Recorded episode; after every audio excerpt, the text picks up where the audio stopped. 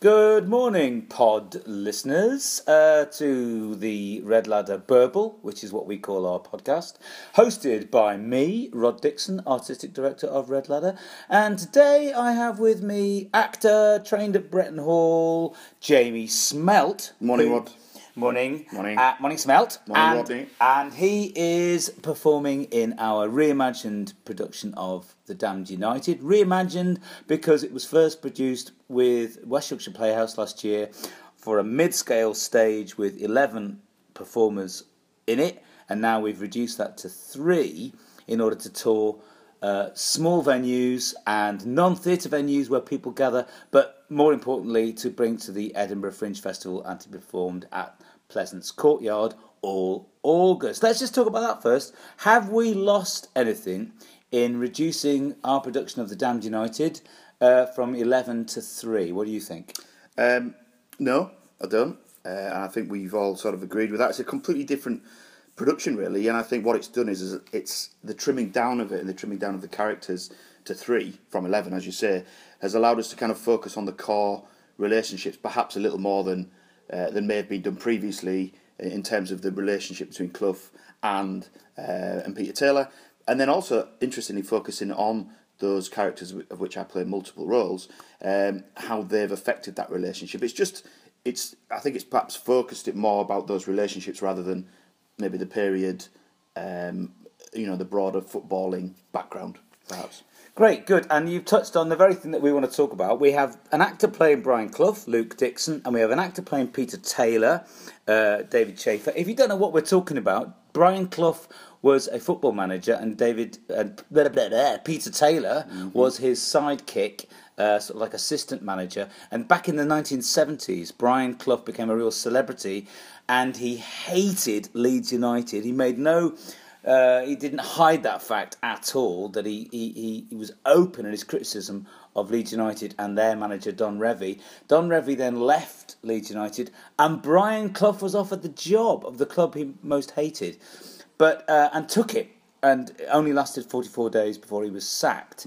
Uh, it's a it's a really interesting story, but it's not so much about football as Jamie says. It's kind of about men, their relationships, their rivalries, their jealousies. It's testosterone fueled. But you're playing four roles. So we got a Peter Taylor. We got a. Pe- Five. You're playing five roles. Thank you, Rod.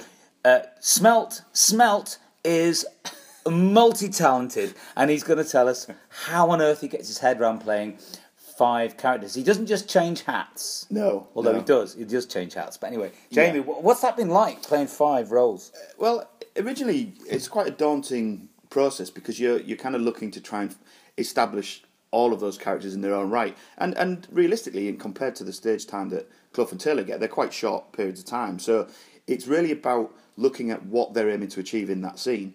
Um, and I think the thing that's interesting, four of those, no, three of those characters are directors. So you've got Sam Longson at Derby, you've got Manny Cussins at Leeds, and then you've got Jack Kirkland at Derby.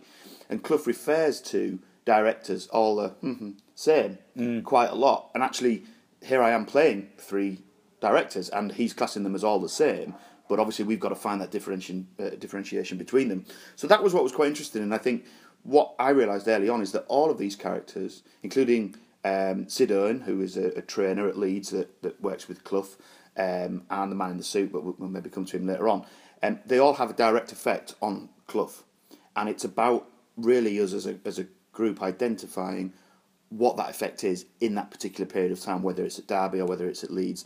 And that really helped us to realise what they were there for, because I think if you're not careful with small characters like that, they just kind of break up the scene, but they don't really do anything. They just kind of come in, uh, oh, that's a different face, and then he's gone again. And I think, you know, some of them you only see one or, once or twice. One of them you only see once in terms of Jack Kirkland. So it's about what do they bring to that scene, and especially in relation to Clough, what is it that they're challenging about Clough, about the man, about the, the persona? And I think that was what was interesting for us, and I think we, we managed to do that. I'm I'm really pleased with that aspect of this version of Damned United, which uh, I think we've we've managed to go deeper into those characters. As you say, they they, they could just become walk on parts with different costumes, but it's the way they affect Brian Clough in the way that minor characters in Shakespeare affect, you know, your King Lears and your Scottish play and your, you know, your Othellos, all those all those geezers, all those tragic geezers. Well, Brian Clough is a bit of a tragic geezer, Yeah. and the way he responds,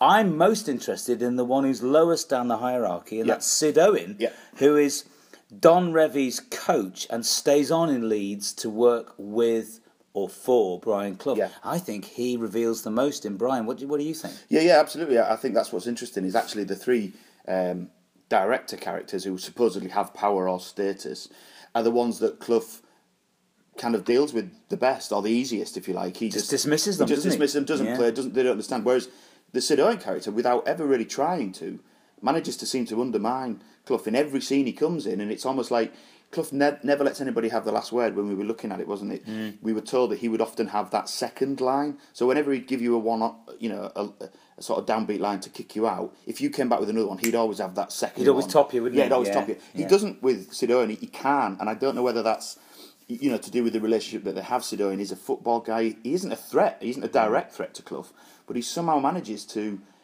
make Clough realise what he's doing and question what he's doing and, and question himself more than any of the other characters. Um, and that was that was quite a revelation for us as we as we went through, wasn't it? Really? It's really interesting because in the first production we did last year, Sid Owen was, um, and it wasn't the fault of the actor, it was probably my fault as the director. Sid Owen was a little bit two dimensional. In this one, as you say, he's the most powerful character.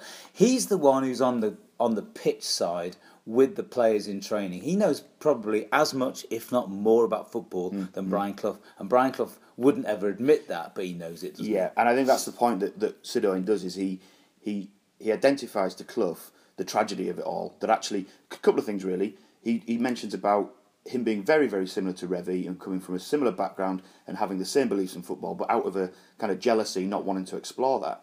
But also he he manages to he could have played that Peter Taylor role within this. He wanted to. Yeah. But Clough dismisses him straight away the first time he meets him. And therefore, that's a tragedy as well that without Peter Taylor, Clough was always going to have a tough time, and it was Leeds United. But the one person that was there to help him, he immediately kicked him into touch from Yeah. whatever his ego, you pick, take your pick as to why he did it. Yeah. The fact that he did that, that was the beginning of the end straight away, really. And um, He couldn't stop himself. It's funny, isn't No. it? But look, if there's any listeners out there, is there any listeners out there? If there's a listener, if just anybody, please. If there's a listener out there that goes, look, I hate football. Uh, I don't know anything about Brian Clough. This is irrelevant. Why should I go to Pleasance above? On the Pleasance courtyard at five o'clock every day during the fringe to see this play when I hate football and I don't know anything about what on earth are you talking about? Who's Revie? Who's Clough? Who's Sid Owen? I don't care. What else does this play bring the theatre goer? Um, I, I mean, I do love football. I don't. I'm not a Leeds United fan, but there I've said it. Um, but I do love football. But equally, Luke, who plays Clough, doesn't like football. It's not Yeah. his bag. It's not really. It's not his thing. And I think that's what it goes back to the point we made at the beginning that actually this is more. And I've spoken to people that've seen both productions, and I think they've said that this we use football and we use the football environment to to to add and explore their relationships, the relationships between uh, between men in that period and, and the close footballing world that's there. But actually, it's just about fear and um, and vulnerability. Um, it's about death. It's about life. It's about all the pressures that we face all the time. And Yeah. and football is just the world that it's in. But it's it's largely irrelevant. It's not as if you have to remember each score or uh, score or remember which match we're referring to. It's about this was the world in which this relationship was set in, and that's that's kind of a byproduct of that. I think in many senses. I think that's why David Peace's book was so successful because lots of people yeah. read it as a really good piece of English literature. He's a fantastic writer. He's a he, he's a, a voice of his own. He's one of the standout writers of the twentieth and twenty first centuries. So proud to have worked with him and such a lovely man.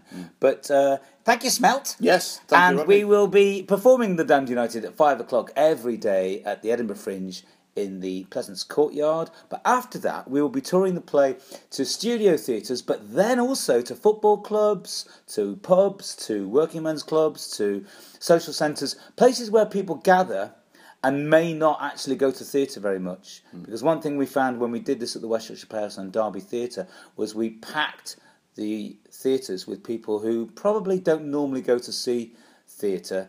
Middle aged men with three pints in their hands, which was hilarious. But I'm really proud of that. And so, if you can't get to Edinburgh this summer, keep a lookout on our website for where we're bobbing up because we might turn up in your village, we might turn up in your town, but not necessarily in a theatre. And you can see Smelt, Yeah. and you can see Chafer, and you can see Dixon, who are the three actors uh, in this, and they are quite superb. Goodbye. Bye.